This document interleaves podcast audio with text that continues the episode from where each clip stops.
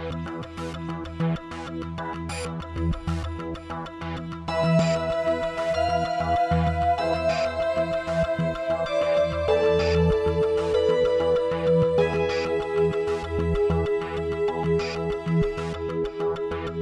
Hey, gang, welcome to episode 232 of the No Proscenium podcast, the voice of everything immersive. I'm your host, Noah Nelson, coming to you from the No Pro studio, aka the kitchen table, here in Los Angeles.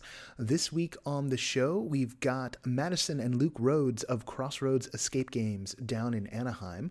Uh, we traveled down uh, and talked to them in their in their lounge space there at Crossroads. If you are in the Southern California area, you are probably familiar with Crossroads because they have the absolutely famous Hex Room, uh, which we're going to get into uh, the creation thereof, and also uh, they're they're also known for uh, the Psych Ward, which is an original uh, kind of a competitive strategy, social strategy game uh, in escape room form. And uh, they also produced a wonderful immersive theater piece called The Seance, uh, which relied upon all of their skills uh, this past fall and are looking to take that on the road at some point. I'm looking for venues to, to, to pop it up in. Um, Maddie and Luke do amazing work. I am super excited that we're going to have them at the Here Summit this March, the 27th through 29th. And let me take this opportunity to give you a little update on what's going on. Um, we didn't put out any more uh, news about speakers this week because we're just about to uh, close some language on one of our biggest gets yet. So I'm holding off. And we've got some really fun things to announce uh, when it comes to the festival side as well. So, very excited to what we're going to be giving you in a minute. Do you want to do some housekeeping on a few things? One, those of you who might be listening right now uh, who uh, put in a proposal to talk. We're getting back to people this weekend. It's taken a few more days than we wanted to. Uh, the first wave is going to be sadly the rejections are going to go out. Uh, we've got uh, as we're kind of shuffling the schedule around. Uh, there's a few people who are going to be on the bubble, uh, where like if we can make it work, we're gonna we're gonna get your talk in. And then there's going to be then there are a few people who we're we're to let know this week that yes, you're accepted, and please make your make your plans to be here. luckily, airline flights, as I know because I'm booking them for people, aren't too bad right now. Um, so that's what's up with that. We're also should next week uh, have some news about uh, our official hotel for the summit. Uh, that's something that's happening this year. Uh, we've got some discounted rates going on. Uh, we just got to get some paperwork signed and get it all done. I'm getting antsy because uh, we're in that mode.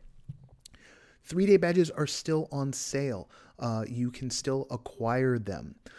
We are reaching that magical point where we're about to be the point where more people have expressed interest than we have tickets.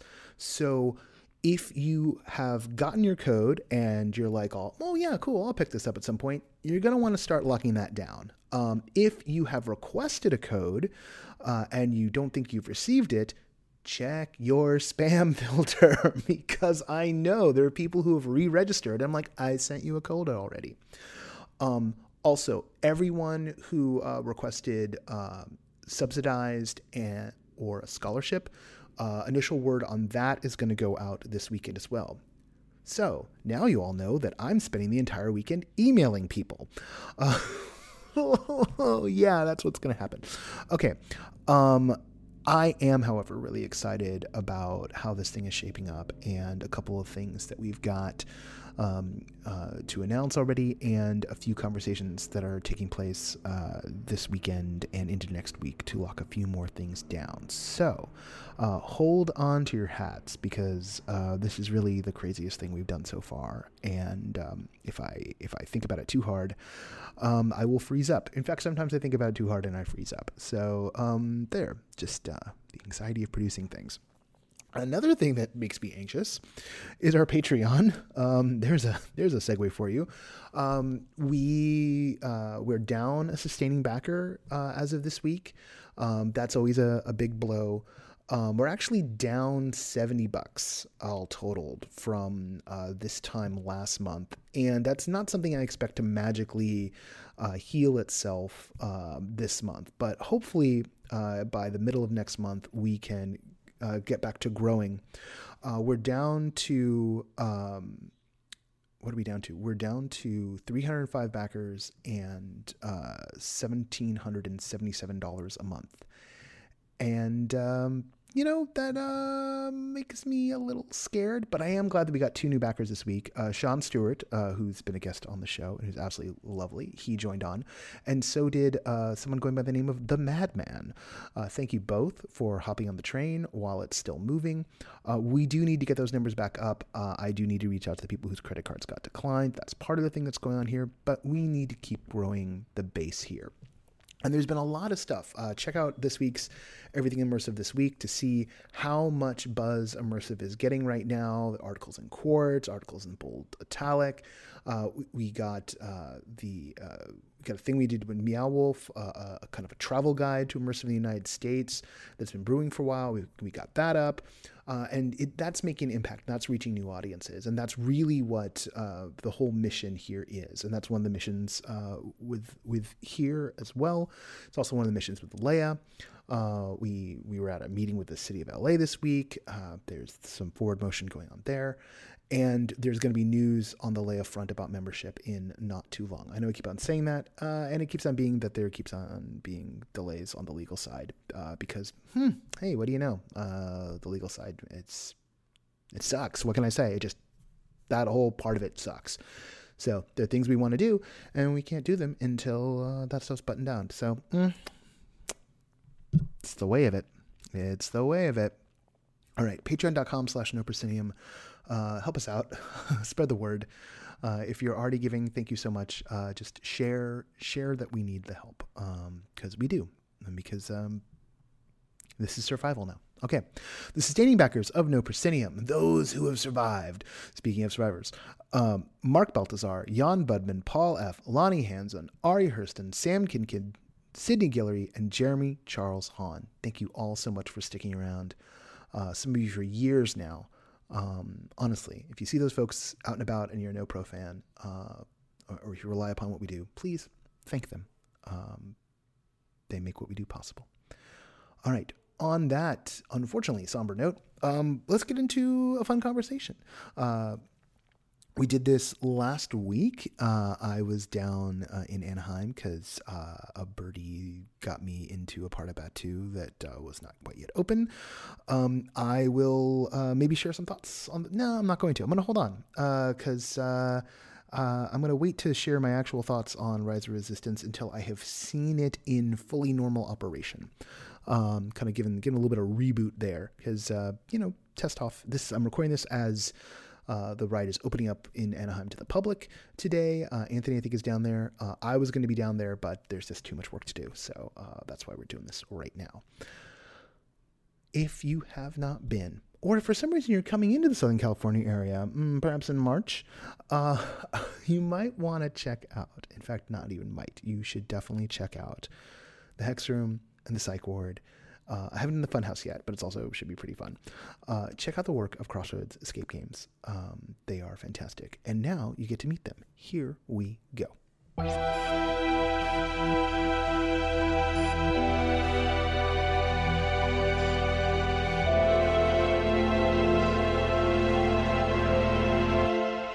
Maddie and Luke, thank you for letting me interview in your lounge. Yeah, yeah welcome. Um, I will probably even the cold open like explained the games of yours that I've played. So I actually wanted to start with how did you get into this?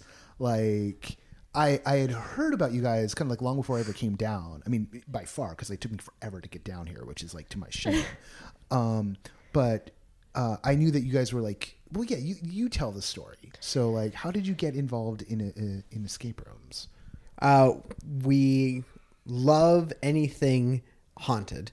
We love all horror movies and everything haunted. And we went to go do a haunted house in LA uh, one October, and surprise, it was the basement. I don't know if you're uh, familiar I, with the basement. I'm very familiar. Uh, yes, and they said, "Okay, here you go. We're locking you in this room and solve these puzzles." And we, up to the point where we were walking in the room, we thought it was a haunt, and then they're like, "Solve these puzzles." Bye and we were like, It was mind blowing. yeah. It was like, great. Wait, we. I took it very do seriously in like a saw like type of I don't know mentality. Yeah, yeah.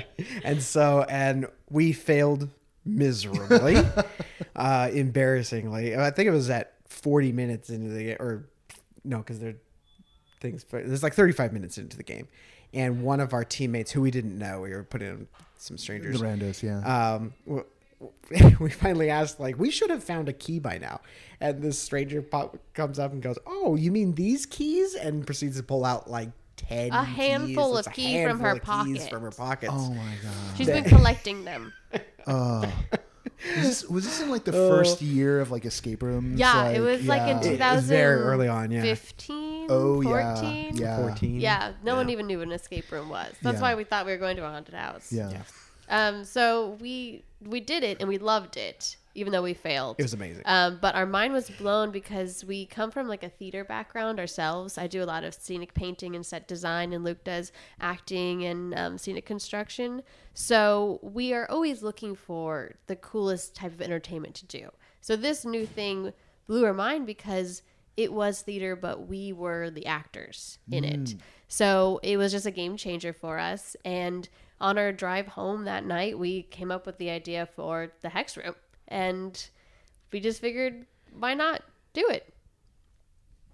and and and the rest is and the hex room is the hex room's like brilliantly diabolical because you've got you you isolate everyone into their own mini room but then make them work together through the medium of of a person in the center uh, and and one, I mean, that's clearly like inspired from from horror movies, right? Yeah. Like, so was it like the horror movie idea first, and then like the mechanic second? Like, how how do you guys? Because what's great about what you do is like you take these conceits and then you you actualize them in in very concrete ways. So I wonder if like you could give a window into like like you know what what comes first, the mechanic or the story idea? Well, I guess so. After we did the basement, we were hooked and we did like 30 more, which was all of them in California at the time. Um, and we did a lot of really bad ones. And we oh, that noticed that. so many bad ones. Yeah, Yeah, and we yeah. noticed that there was just a lot lacking, and what the biggest thing was just the um, the scenic design and the immersion and the atmosphere. And since we come from this theater background, we're like, that is what this experience is missing, and that's what we can bring to the game. Um, so I would say the set probably came first. Um, and we decided on the individual starts because we wanted people to feel like they were their own star in the horror film. And that's kind of what gets lost in a lot of escape rooms when you're working together as a team is you don't get to be there for every moment um, or you kind of get lost in the background. I don't know. It just, it changes dynamics and we wanted to create something where you truly felt like you participated you did this amazing thing and you had to work to get out of the room and you couldn't just sit back and watch your friends do it Luke, you look, Luke, yeah, Luke, you look like I'm really tired because it's been a long day. Just people listening to the podcast, I'm exhausted. Um, you look like you're going to add something. Uh, yeah, just that, um, just what she said. This like you get to be the star. Um, you get to come out saying, you know, if I didn't do that thing, well, we wouldn't have gotten to this point. Um, and it gives everybody this sense of accomplishment and um, a sense of progression too through the game, especially when you get out of your individual room. It gives you a great feeling of, of progress that you've made, which is something that I've noticed in some experiences that I've done. Uh, is there's no clear sense of progress, and then it's over. And you're Yeah. like, oh, I didn't know how far I got, or I wasn't aware where I was in the story, and then it ended. Yeah. Um, so that's that's also something that we take in into it, uh, that we keep in mind in the beginning processes. Is how are we going to give people a sense of progression? Yeah, and that's something something that's nice about Hex Room is because as things open up and people solve and, and, and get together, like there is a clear progression that happens.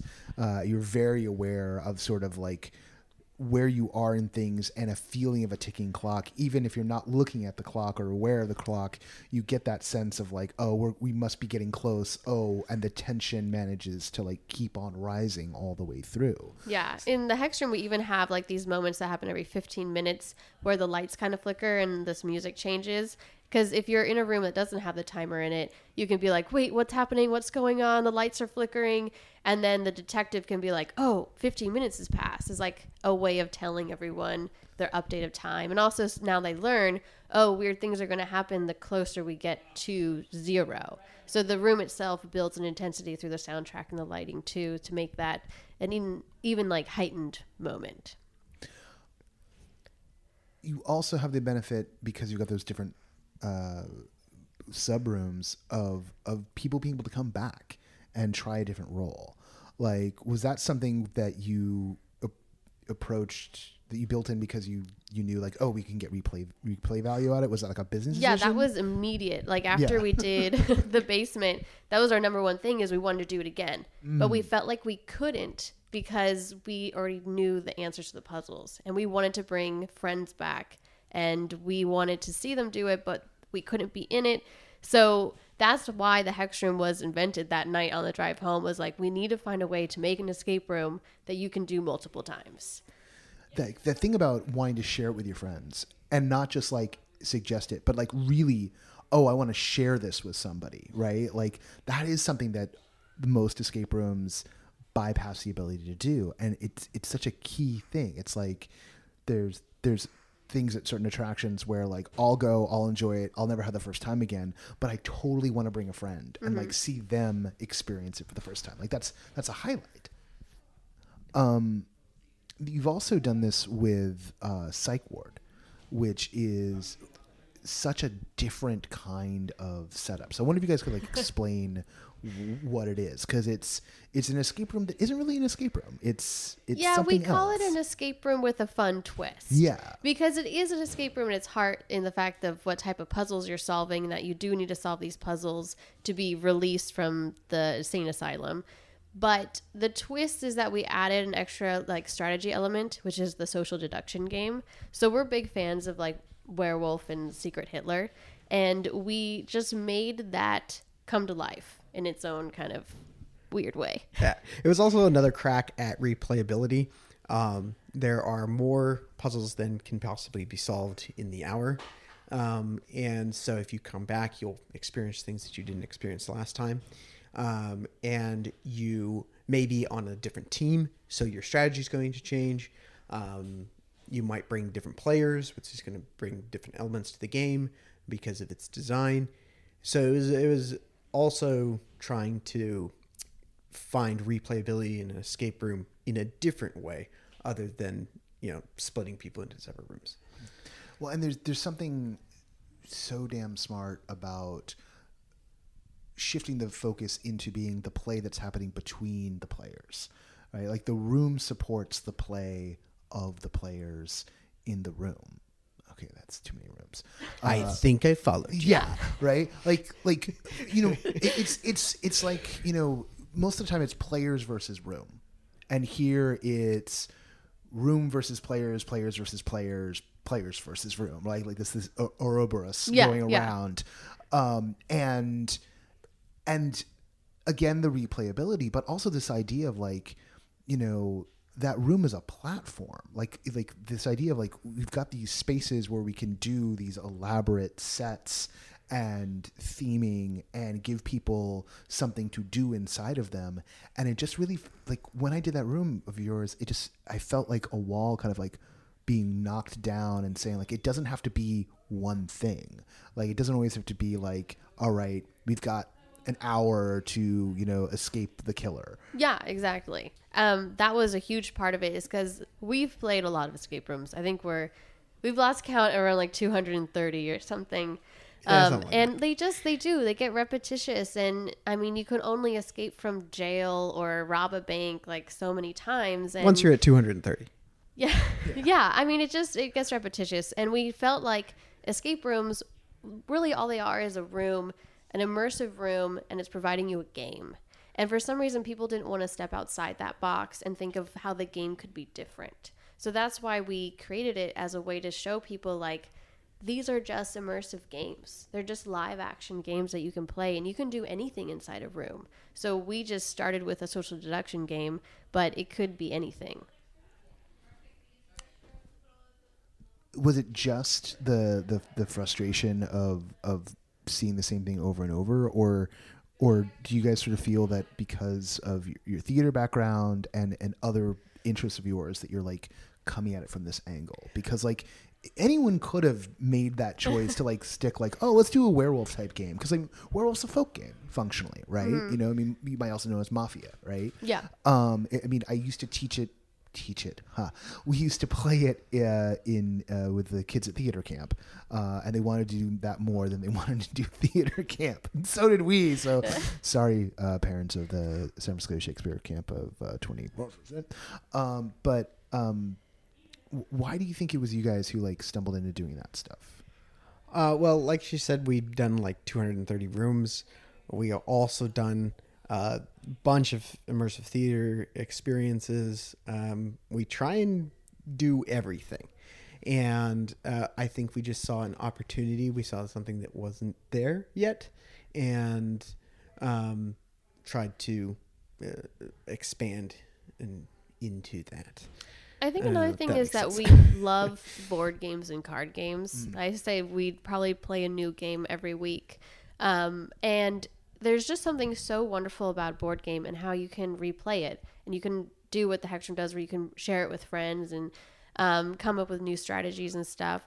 And it was really that. It was instead of like escape rooms, which I think is just taking theater to life, it was trying to find a way to make a board game come to life.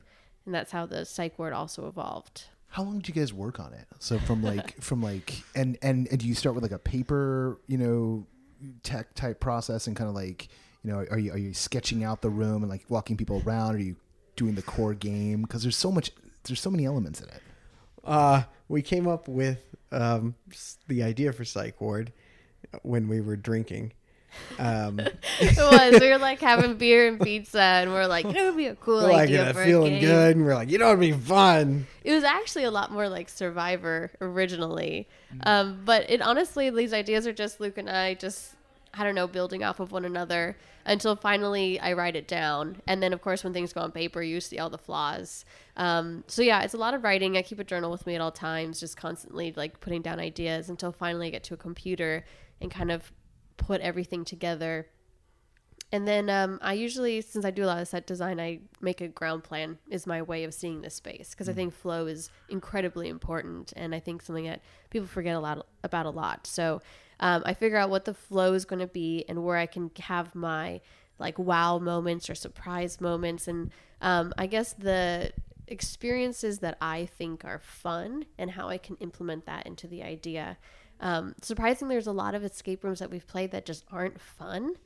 And uh, that's like the number one thing for me is every time I design a puzzle or something, I'm like, but how fun is this? Yeah. And um, I just I think about every single part of the game and how it'd be fun, and also how that works with the set. Like, am I taking up too much of the room for this one thing? Like, how can I make that thing work multiple times or come in when needed and then disappear when not needed. Uh, I don't know. All those things just kind of slowly come together. But Psych Ward took us like well over two years to make um, from the first initial drunken idea to the final Drunken concept. final product. yeah. What what were the what were the stages of development? Like so, drunk, first drunken concept and like drunken concept in notebooks and writing things down and getting the floor plan. But like once you've got that floor plan, I mean, there's there's a lot of there's a fairly elaborate number of of mini puzzles in there, and Yeah. then there's also the social deduction game. Yeah. Like like there's it there's a lot of plates spinning in that room. Uh, one of the biggest challenges uh, was if if you've ever played a social deduction game, you know that typically there's an elimination element to the game. You eliminate certain players so that it narrows the field and you can find out who is um, sabotaging the group. We can't do that with our escape room. We don't want it. To, oh, we killed you off. Uh, 30 minutes into the Go game, the our hour long game. Yeah, go into the lobby and wait for the rest of the group. So we had to create a social deduction game without that element. That was tricky. Um, and there, and then of course it's all these puzzles need to be the um, sort of the catalyst, sort of the foundation that this social deduction game rests on, and trying to get that to line up. We had a couple of ideas that, as we thought through them and kind of played them out in our heads, just didn't work. Uh, and so we had to rethink things. Um, and that's what took a, a lot of the time. Yeah. Well, we also we think um very literally about things. So originally in the psych ward, um, the well the way it works is you can solve puzzles to get points, uh, and then um, you have the ability if you're insane to steal those points in secret. So originally this was going to be like you solve a puzzle and you actually get marbles, and then you get Oh, to use those marbles to vote for what side you want in private. And then there are ways where you can decide, like, oh, I'm not allowed to vote this round, so I'm going to give my marbles to you. And that person could be insane. And then they have more marbles that they can use to vote with. And it was very literal. And you lost your marbles. And you lost your marbles. um, so it changed in the fact that we realized we couldn't have like 8 million marbles. um, and how those marbles got replenished. And Was gonna be super cool. it was gonna be cool, but it was also just hard. so we decided like technology is a thing, so we should maybe make this more technologically advanced, which was hard too because it was a 1970s asylum. We wanted to, you know, keep it in that world. Um, so we found a really great company, uh, Diablo Sound, who I'd gladly work with again, and um, we told them our idea and we came up with the idea of turning it into like actual points. So you have your insane patient wristband or everyone has patient wristbands that you can scan in like a barcode area.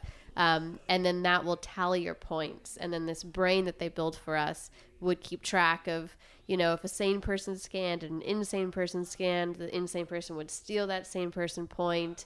And yeah. Yeah. they they made something crazy happen with that brain. That was a big challenge too is social deduction games usually require a lot of policing.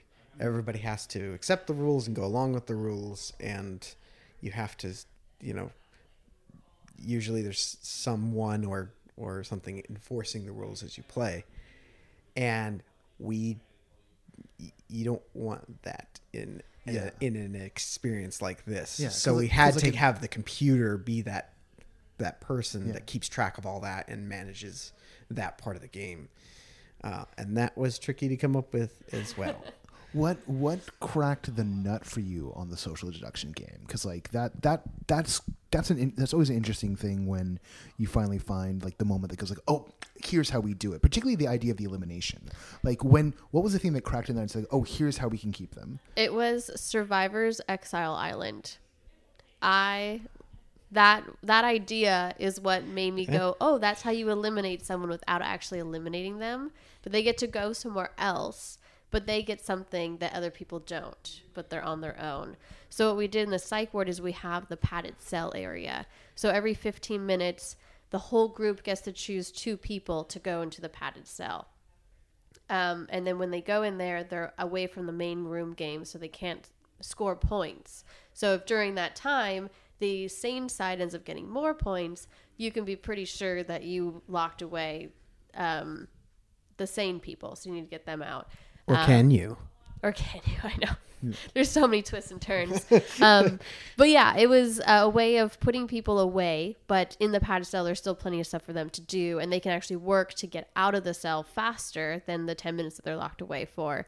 Um, but yeah, it was Survivor. Nice, nice. I like like that idea that like you were able to. I the, the idea that like oh we could put people away but we could give them something else to do. Like that's because that's that's the critical thing right? Is like a, a game where like you know you're not out right? Or or different versions of fail states Yeah. right? And that's i mean that's a big thing i think in in gaming as a whole right now is that idea of like what do you do with fail states you know? Um and you guys are in the location based entertainment you know business and like you know it doesn't it doesn't matter if a team blasts through your room, you can't book another team for an hour. So Mm-hmm. like making sure that folks are getting a good hours within a routine. And that's one of the things interesting about about also about the psych ward is like you get the full hour. Yeah, yeah. Every game is exactly an hour long, if not a little bit longer. Um, there's a moment where everything goes wrong, obviously, and then you have to work together as a team in case you did, for some reason, ruin some friendships along the way. there is an ending moment where you all have to work together as a team to um, stop this meltdown from hap happening. Um, wait, where was I going with this?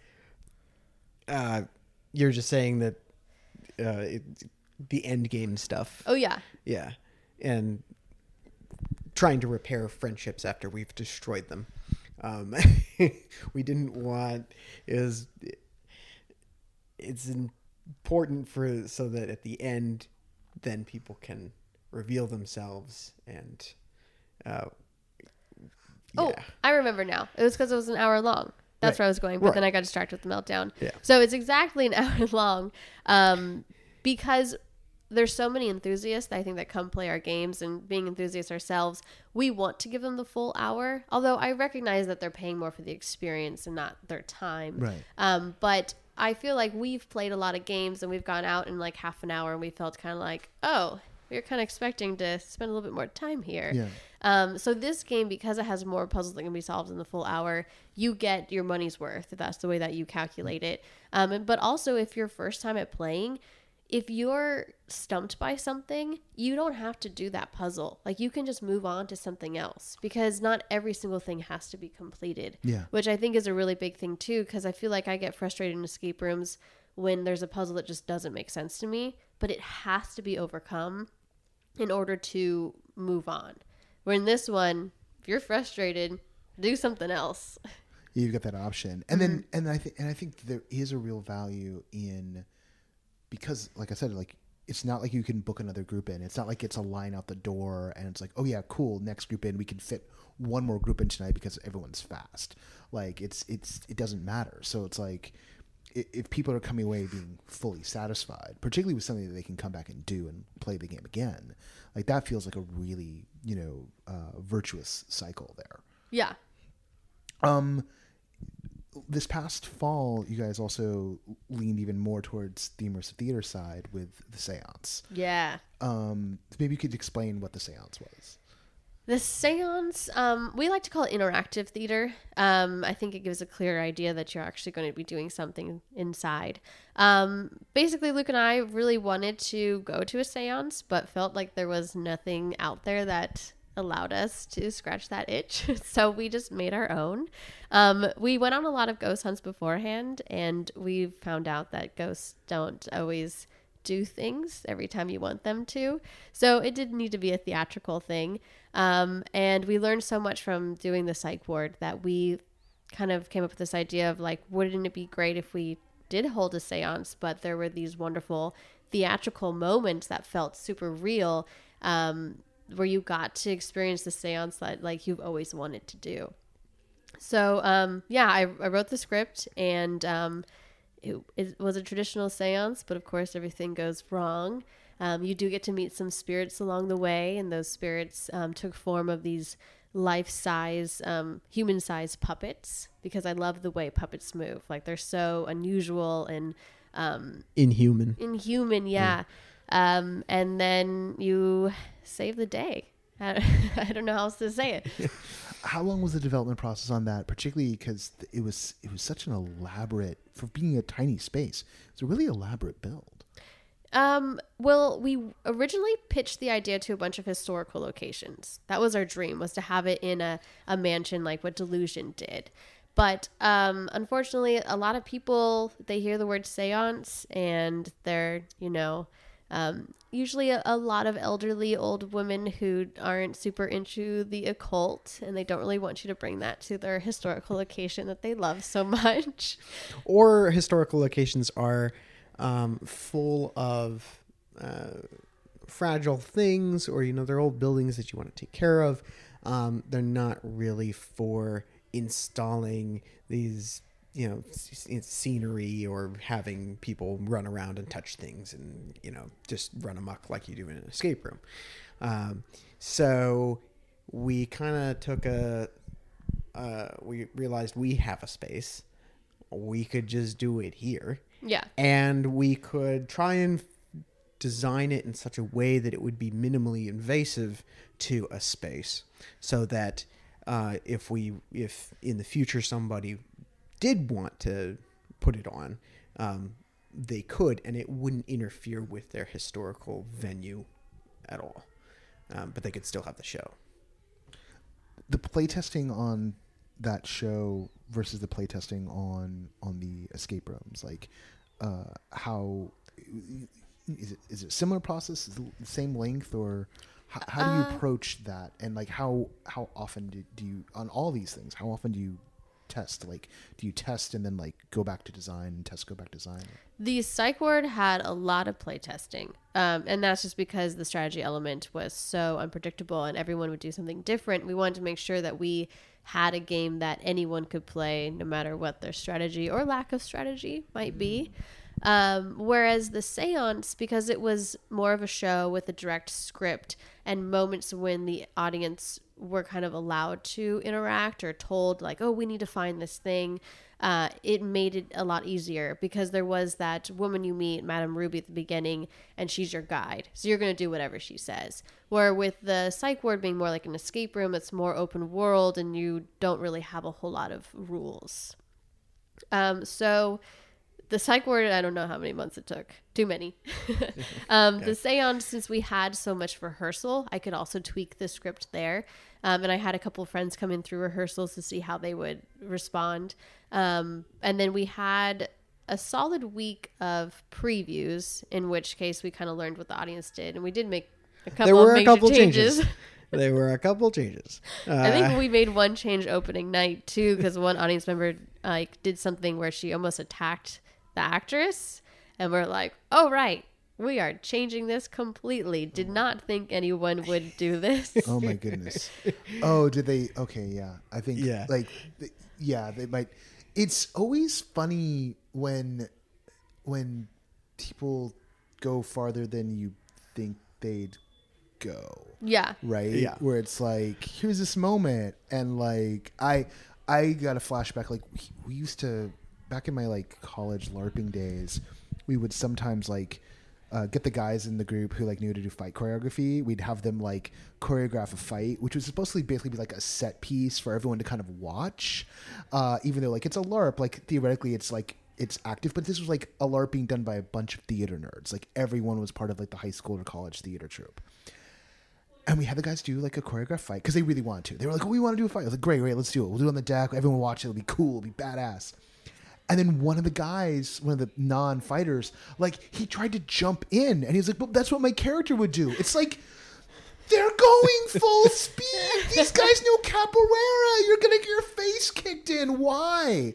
Right? You know, like I don't, I don't understand. Like because you're doing such a good job at making them immerse. yeah Is they're really what it is? involved and I they- know, they're gonna like- save the day. I mean, they- that's what happened with us. Is the person who jumped in and did not hurt our actress, but we thought the the idea definitely crossed their mind. Um, they wanted to jump in and save the actress, Right. So it was a good thing that they wanted to do, but their way of saving the actress involved violence.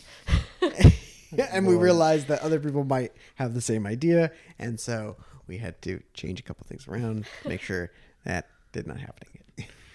You guys have to tell me afterwards, like what exactly the moment was. Oh, I'm you might have a small heart attack. Yeah. Oh, Uh, uh, but- good. Yeah, that's what I'm looking for. I know some- I did. I need some thrills. um. Well, th- well, that, there's something there. Like, I mean, how how many times have you guys found uh, had to, to modify things because the audience does something that was just so outside of left field?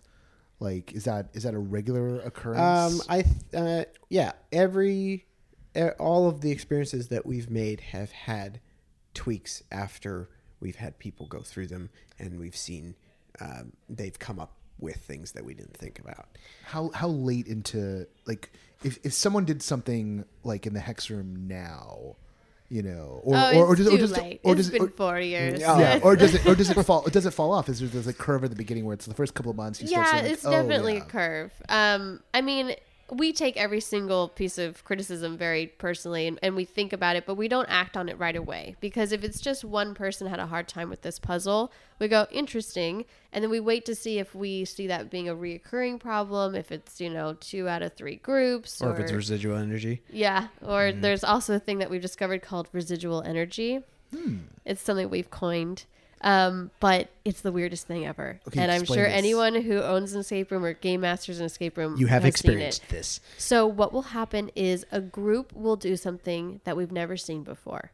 Like let's say they decided to stack all these cans of food on the top lip of a refrigerator and then decide to open the refrigerator and all the cans come crashing down on top of their head. Like weird, right? Like first of all, who puts cans up where you can't even reach? And then why would you then decide to open the refrigerator and where do you think those are going to go? Yes. Like And this is just definitely going to be a very unique thing. that one person did. yeah. yeah.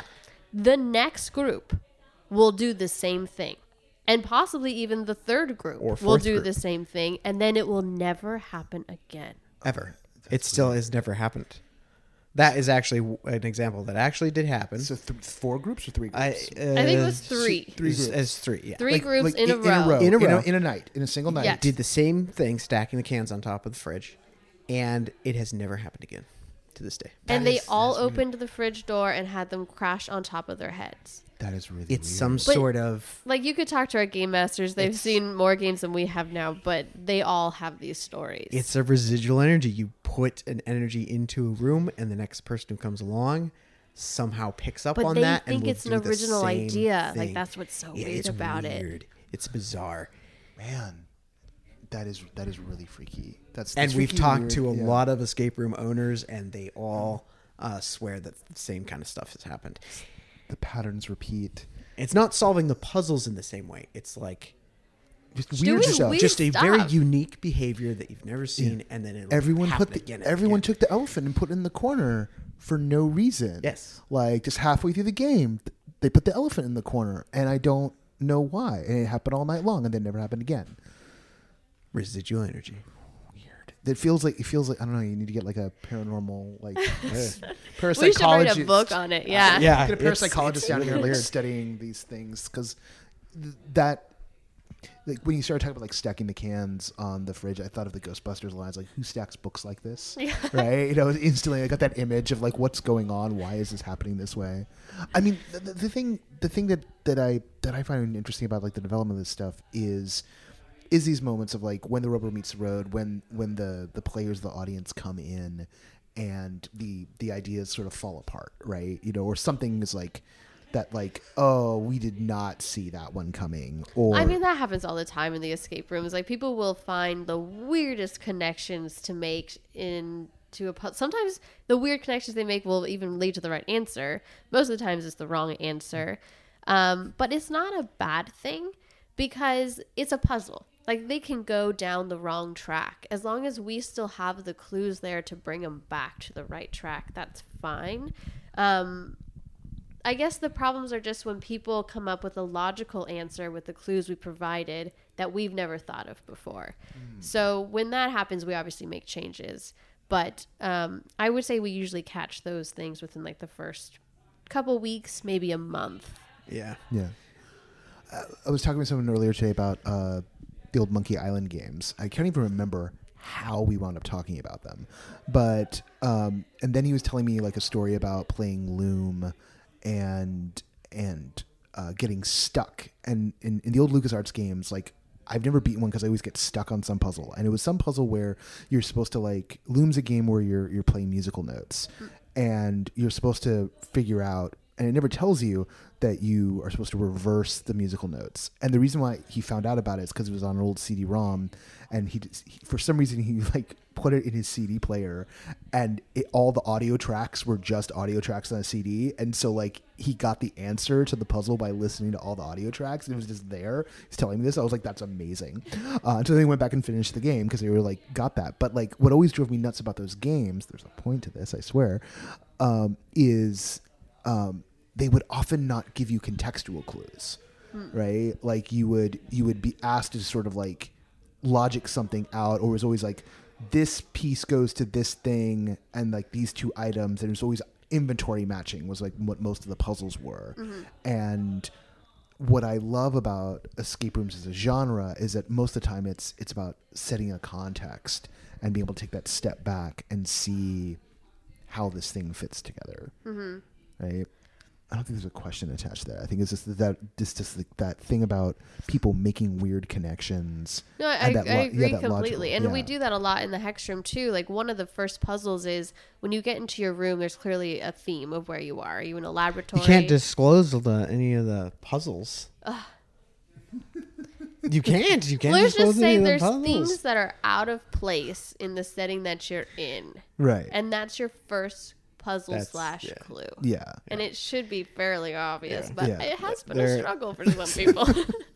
Yeah, well, I mean, because and that's that thing where it's like it it is interesting because I think some people, and and particularly because like those old those old SCUMM games, like you know, they were they almost seem to be uh, allergic to giving contextual clues, even though it feels like they should give contextual clues. Like uh, that should be like all it's about is like noticing what's in the space, thinking mm-hmm. about the environment, and yet so often like that the logic would just like fail completely or like there would be something missing. And in that case it was at no point did they give those guys a hint like like a contextual hint of like you can play this backwards. You mm. can reverse something. It was just supposed to be like oh let me try this right? Well, it it like feels like it, they had a rule that Yeah. they've just like given you that it only goes forward. I, I haven't played it, but it Yeah. sounds like that's what it is. So you've just learned this rule, this unspoken rule, right and then now they're changing it on you. right and they and they want you to th- they want you to interrogate the rules of the world right like that's that's what they they're, they're doing and like th- there's there's that line of puzzle making and I mean, it's it's a valid line of puzzle making but i just but it, when it's a narrative it kind of drives me nuts that it's like there's nothing in the like i want to be able to step back and go like oh wait they were talking about reversing chord oh god like why didn't i pick up on that right mm-hmm. you know and that feels like something that that a good escape room does is like when you finally solve it it should feel almost like stupidly obvious Yes, that's the feeling you have to have. And if people don't make it out, we do explain what they were working on, and we are always going for that. Oh, like once it is explained to them, you know, they were just overlooking usually the smallest little thing.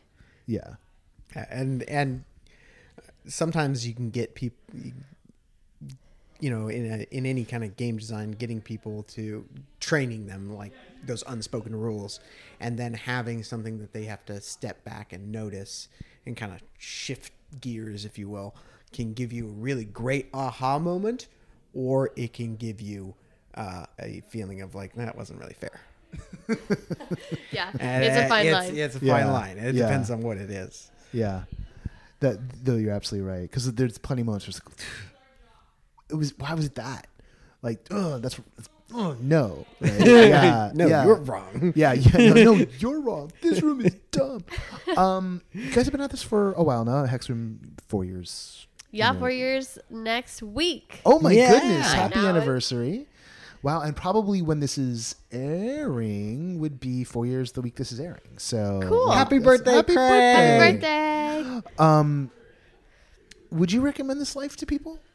This life. this life Your escape, Um, your escape room owners. You, I your, feel like My life multiple specifically? lives. yeah, I mean, at one point we're we're game designers, which is awesome, and we're also room builders and fabricators. But then we're also business owners. So I would recommend two of those three things. you can guess which one I wouldn't. yeah, yeah. I, I think I can. But would you? But would you? I mean, would you want to give up the control that comes with that third thing? Because there's a degree of freedom with that third thing.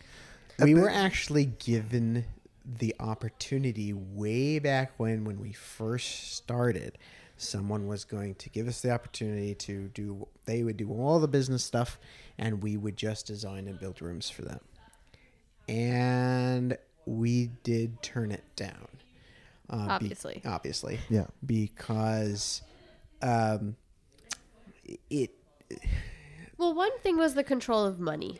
That's a really big thing because coming from a theater background, there's always someone that was controlling your budget and deciding what you could spend money on and what you couldn't, Right. which is an important job to have. But they off because they're not designers, the ones controlling the money.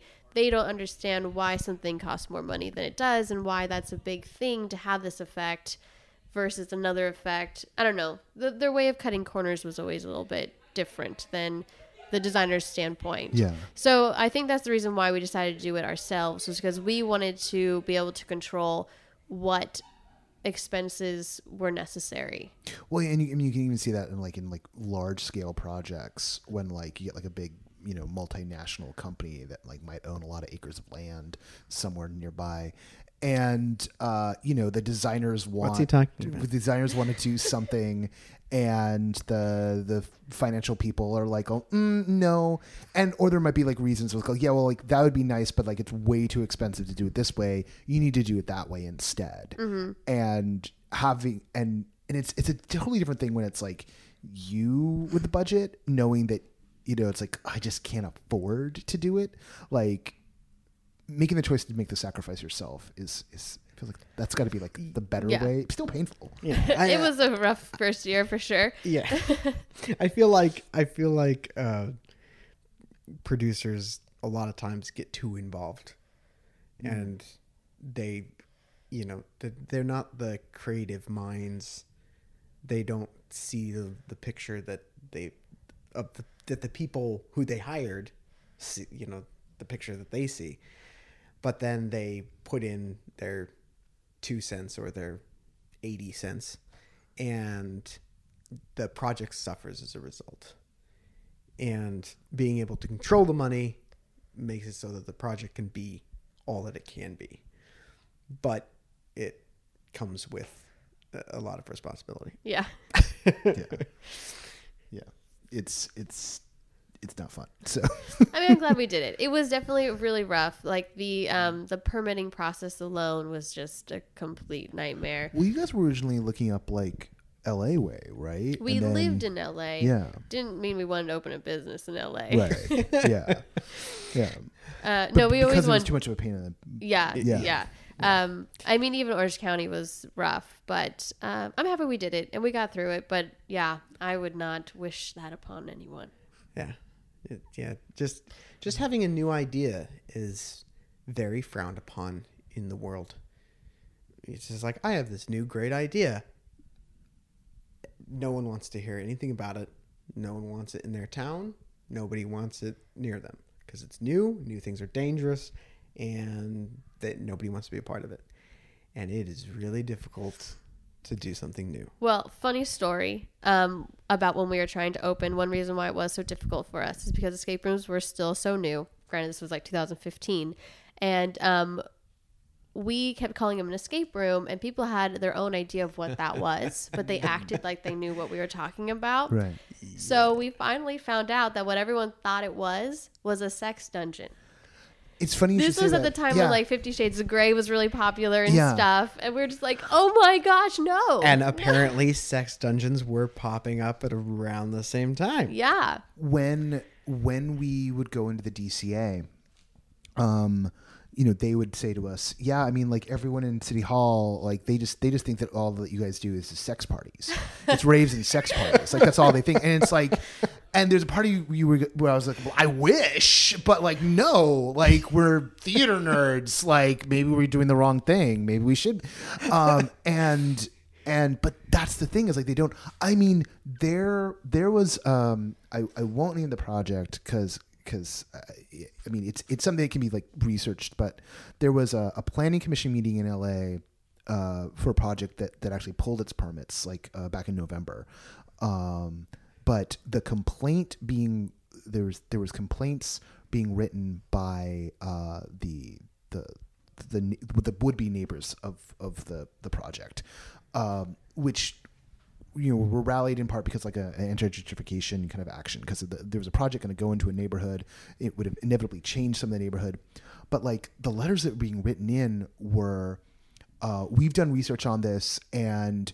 Uh, you know, there's there's nudity in some of these shows, and there's uh, physical contact between uh, the performers and uh, the patrons. This is porn, and this is porn, and because it's gonna gonna have a bar in a hotel, uh, this is gonna be a brothel. And this is what was being written by like like the the existing neighborhood forces, and you just sit there. And one, there's all the tropes of like theater people being whores, right? Like like that goes back, like you know your your your professors taught you that in college, where it's like, well, traditionally the way we all made money, and and then and you're just sitting there like, okay, well, so that stigma has like never been lifted from us, and then just like this this thing where it's like accusing it's gonna be a brothel, it's and it just it just I uh. was just like, fl- I, I put it down. Well, I mean, it's, it was, I pushed the laptop away. I didn't have the actual paper. I just pushed the laptop. I was just like, really? It's it's 2019, and this is the argument being being rallied against us that like we're all just pornographers and like pimps, like, and this is what we do. It's like we're just you're just theater nerds, you know? Ugh, yeah, yeah. But that's the thing; they don't understand. People don't understand. Yeah, there's no money in theater, right? That's Yeah, Yeah, that's well, that's you- what they understand. Yeah, There's no money what- in theater, so they assume we're up to something. You're, you're a kid in some of that weird middle stuff. school. You get into theater. They go, well, you know, you have to be a superstar or you'll be homeless. And then uh, the same story all the way up through college, and then and then all of a sudden you start getting into the professional world, and you start to see that there are there is a lot of money and a lot of different genres of theater escape rooms being part of Yeah. the theater world. And immersive theater is exploding. You have uh, tv and now all the streaming services. You've got movies. You've got theater itself. You've got uh, Theme parks, and yeah. theme parks. Theater and art is everywhere you look and touches almost every facet of our lives and I don't know. I look around and I see all these theater kids doing just fine. Yeah, Uh, and then I see all the people who, you know, studied Economics. economics. Don't know what you do with that. yeah. Uh, Oh, that gives that gives me so hard. I mean, like, but uh, on the flip side of it is that you know the the cities they don't they don't know how to fit this into their regulatory you know infrastructure, and that because like you know and and I- won't say with good cause there, but like I mean, a city moves slow, right? You know, for various reasons, a city moves slow, and you know, you approach and you say like, okay, well, we're going to put people in a room, and they've got so much time to escape. It's like, whoa, whoa, wait, what? Yeah. Right? Like instantly, it's like there are 17 red flags. Well, you said put people in a room, not lock people in a room. So Right. you're already doing really good. you're already doing really yeah, great. yeah, I know. I, I, Answer the I- word lock people in a room. I, I, I, sk- I skip. I s- deliberately skipped a set there. I mean, well, and then uh. there's. I mean, like there's, but there's also like. I mean, I talk with the the Spyros sometimes, and like, you know, there's like some trepidation that like there's going to be like fire code changes that are going to like sweep over the industry. Is that kind of thing you guys hear about and, con- Uh, concerned? I or- think it happened in New York, right? New York, a lot got shut down recently, um, mostly because they just all of a sudden required all these buildings to have fire sprinklers. Right. And for a lot of people, there was just you, that's a lot of money to all of a sudden retrofit your entire place to fire sprinklers. Yeah. Um, we so one of the reasons why we had such a hard time with the city was because we wanted to do this the right way, mm-hmm. and that was because we knew we were going to be putting so much money into these games to make them as realistic and, and immersive as we possibly could, compared to the escape rooms that were open at the time, which were just you know office buildings that really did lock you in, and they didn't have any sort of fire safety, and you know they were clearly like not legal. Yeah. But they did that because they didn't put a lot of money into their rooms. So if they got closed down, eh, I only spent 500 bucks. Yeah, we'll find another way to launder money. It's great. Yeah. so we were like, we don't want to get shut down, not if we're going to put all this money into our games. So we did go through it the correct way and we learned a lot about the fire safety and you can't actually lock people in. So we do have emergency exit buttons and um, we have to train our employees on our um, safety operating procedures and just things like that. Yeah. And uh, I've thought about this a lot, and I think uh, cities would really benefit from putting more focus in the inspections. It was very surprising to me that we'd go down to the city with the with plans and with you know this is what we're going to do, this is what's going to look like, and this is wrong. That's wrong. Uh, you have to do this. Uh, we need to know where your couch is, and it's like I can move a couch. why do you need? Uh, uh. Anyway, um, and then we finally got through all the planning and all the paperwork and all the nitty gritty details, and then someone shows up, looks o- over their right shoulder, looks over their left shoulder, looks good to me, and they leave. Yeah. I, I, I mean, it, it kind of terrified me Yeah. because I guess nothing gets looked at ever, and so buildings really aren't safe. We just think that they are. There's this whole like facade, but really they're only safe on paper. Nobody's actually looked at them and been like, Oh, "Oh, this will stand up." Yeah. Nope. They'd come in, take a look. Eh, it's standing right now, and they leave. And I think I think the process would be so much easier, so much faster, and so much safer if more of the emphasis put, was put in the actual inspection. Right. And you went down, you said, "I want to do this," and they say, "Okay, great, let's see it." Yeah. and then come out and you know see the actual space look at what you're doing and say oh this needs to change um, you need to have this in your plans you know before the build but but still somebody to go there and actually understand what it is. Yeah. but they the it's just it's just as because as long as it's on paper somewhere then the city can go to it and say ah this is the paper thing. If the lawyers ever show up they go this is what we have. And if you know Yeah. It's not probably like fault. probably like if some if something gets called out, like they can go like, well, your plan said this, but you're you you you did this, right? Like, mm, Yeah. you know, that's what they they want to be like, do that. Like they they don't they just want to catch you somewhere down. they're the line. not concerned about safety they're Yeah. not concerned about the well-being of the city they're not concerned about any of that they're concerned about being sued They're and definitely concerned about liability. yeah, they're They concerned about super liability. concerned about liability. and i feel like liability should rest with businesses if you Hmm. if you have a business you, the liability should be on the business the city shouldn't be liable for something that a business does yeah.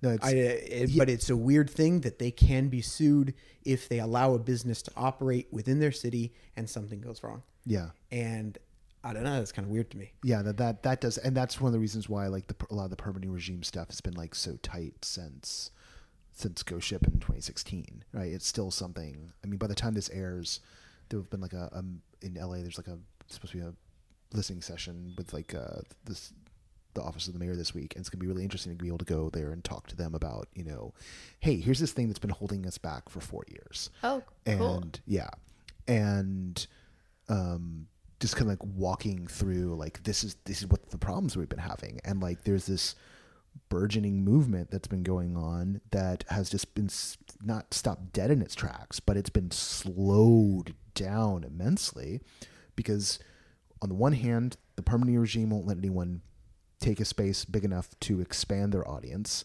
And on the other hand landlords just squat on buildings because they're waiting to sell it to a developer. And just for ages and ages like you drive by just strip malls and other pieces of property that are just blight that could be being used even if just you know for a year or in the case of some warehouses and stuff which people can't use um the landlords are waiting for Netflix to come and shoot a show in it, you know, and make all their money in like, you know, a week.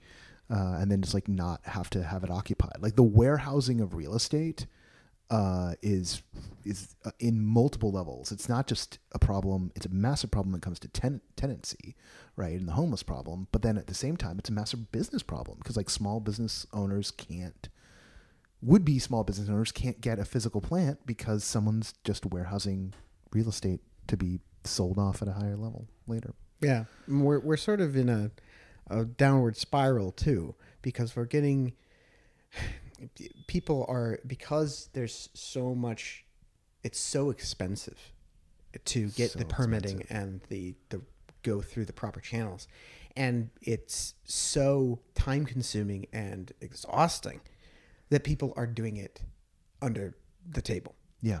and we're seeing we've had a couple incidents. Uh, there was an incident in Poland. Yeah. That's that that's what happened in New York. That's why they went through New York because of what happened in Poland. Yeah. Um, what happened in California? There's something. I don't know about California, but the one in Poland years was ago a, a fire where unfortunately some people died. Yeah. But it was a It was like the start in an of- escape room Was it, that was was the beginning of last year, right, or the year before? Yes. Yeah.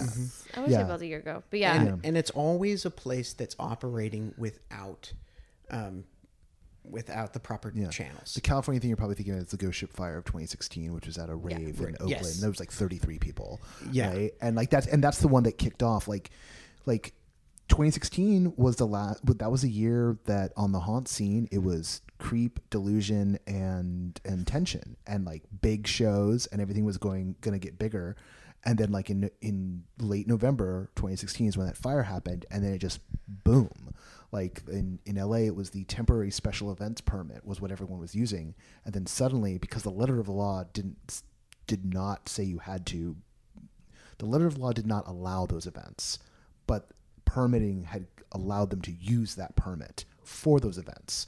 So then when that happened, they were just like, nope, no more, no more, no more things could remotely be a warehouse party. they clamped down. They clamped down, and they and they were fully within their rights to do because the law, the letter of the law was like, yeah, we don't have to permit this, so we won't. Or they'll they'll add, or they'll add more rules, or they'll make it more expensive. But all that is going to happen is you're going to get more people going, Going under the underground. table, Yeah. creating things that end up ending disastrously. Yeah. and then they'll clamp down harder, and it's this vicious spiral to the bottom.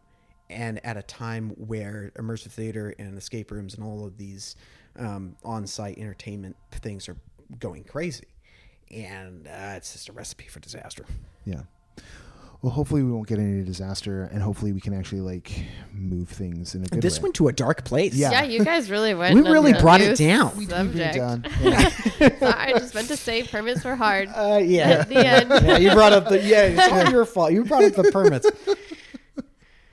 it's true, but it's but it's always. I mean, that's the thing. This thing is always in the back of our minds because it's the it's the thing that could you know stop us. It could stop us all, and it's and the flip side of it is like we make we try to make it very clear when we're talking to the cities like we're not we don't want to run the unsafe things. We we want the patrons to be like no one benefits from a customer getting hurt, injured, terrified, not being able to come back, right? Well, Like- also, just you don't want to build something that can hurt someone. No. like that's just obvious. yeah. Yeah, if the permitting wasn't uh, as expensive, and it doesn't need to be, um, and if it was more about inspections, it was more about someone coming down and understanding what was being done for and what length of time it was being done for, and and then taking into account, um, you know, the normal uh, precautionary measures and applying them to the situation, I think you would start, you would reverse that negative cycle and you'd start, you know, keeping things above board and safer. Yeah. Um, but I concur. We'll see. We'll get there. That's the mission. Yeah. Um, how do folks come on down and, and find you? Um, online, obviously. Who doesn't use the internet to find what to do? um, our website's crossroadsescapegames.com. And we also have a Facebook, an Instagram, Twitter. And you're and you're down here in Anaheim. Yeah. Uh, and so and, and nestled between like a, a wing of Anaheim that's nestled between like Placentia and Fullerton. Yeah, it's? Anaheim Yeah. Hills is what everyone calls it. Yeah. But it's right where the 91 and the 55 meet. Yeah. I I I never realized. I mean, I was born around here, but I never realized how spread out Anaheim is. I always Yeah. thought of like Irvine uh, being the spread out one, but no, Anaheim is too. So Yeah. This If is you're just a if, weird wing to it. yeah, if you're in Orange County on the 91, you're in Anaheim. yeah. It goes all the way from LA County to Riverside County. Oh, that's like weird. cuts the county in half. It's weird. That is really It's weird. weird. Gotta go look at a map. So, thank you both for taking the time tonight. Yeah, thank Yeah, you. thank this you. is fun. All right.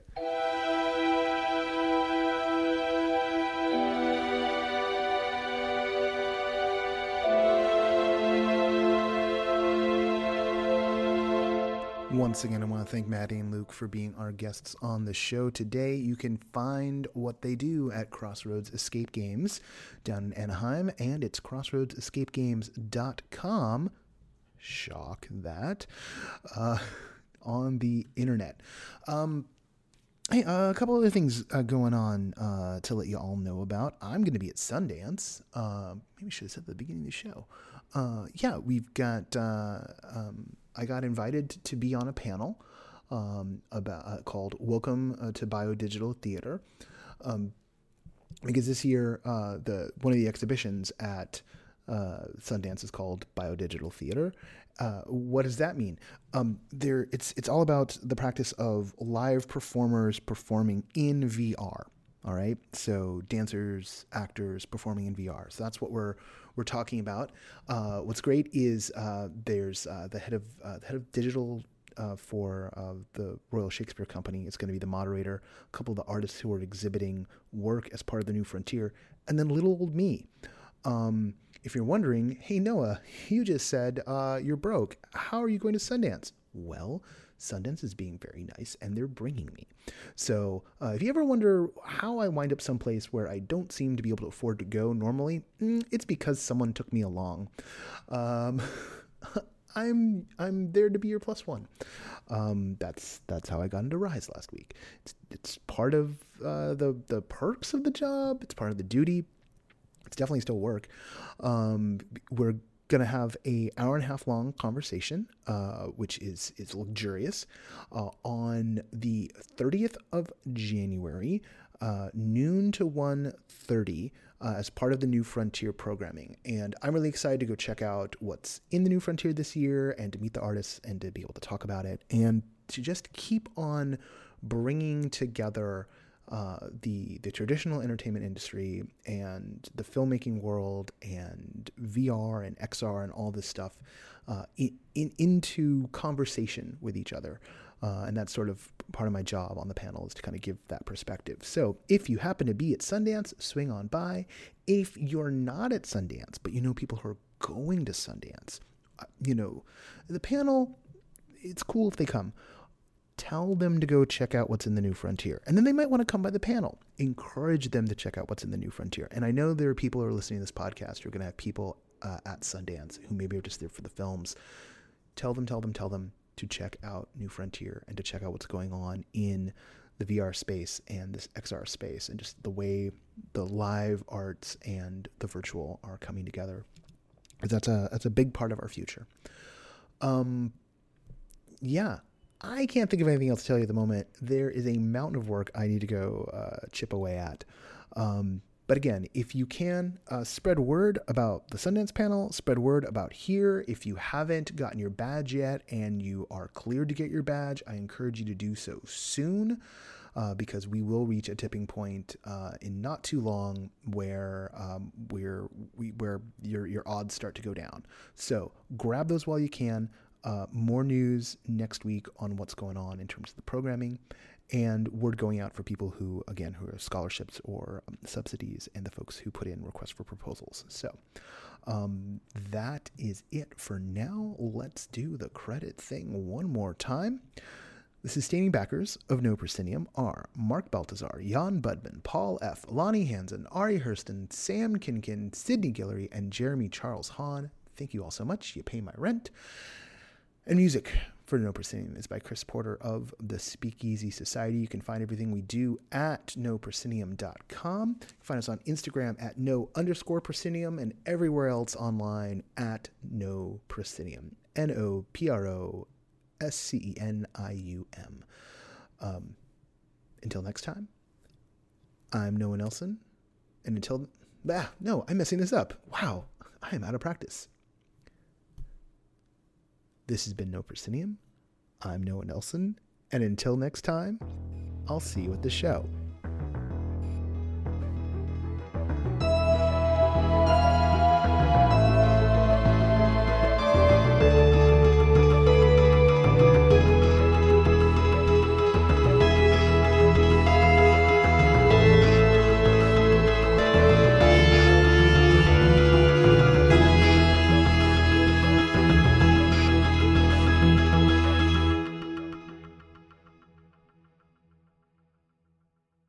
That part wasn't so hard.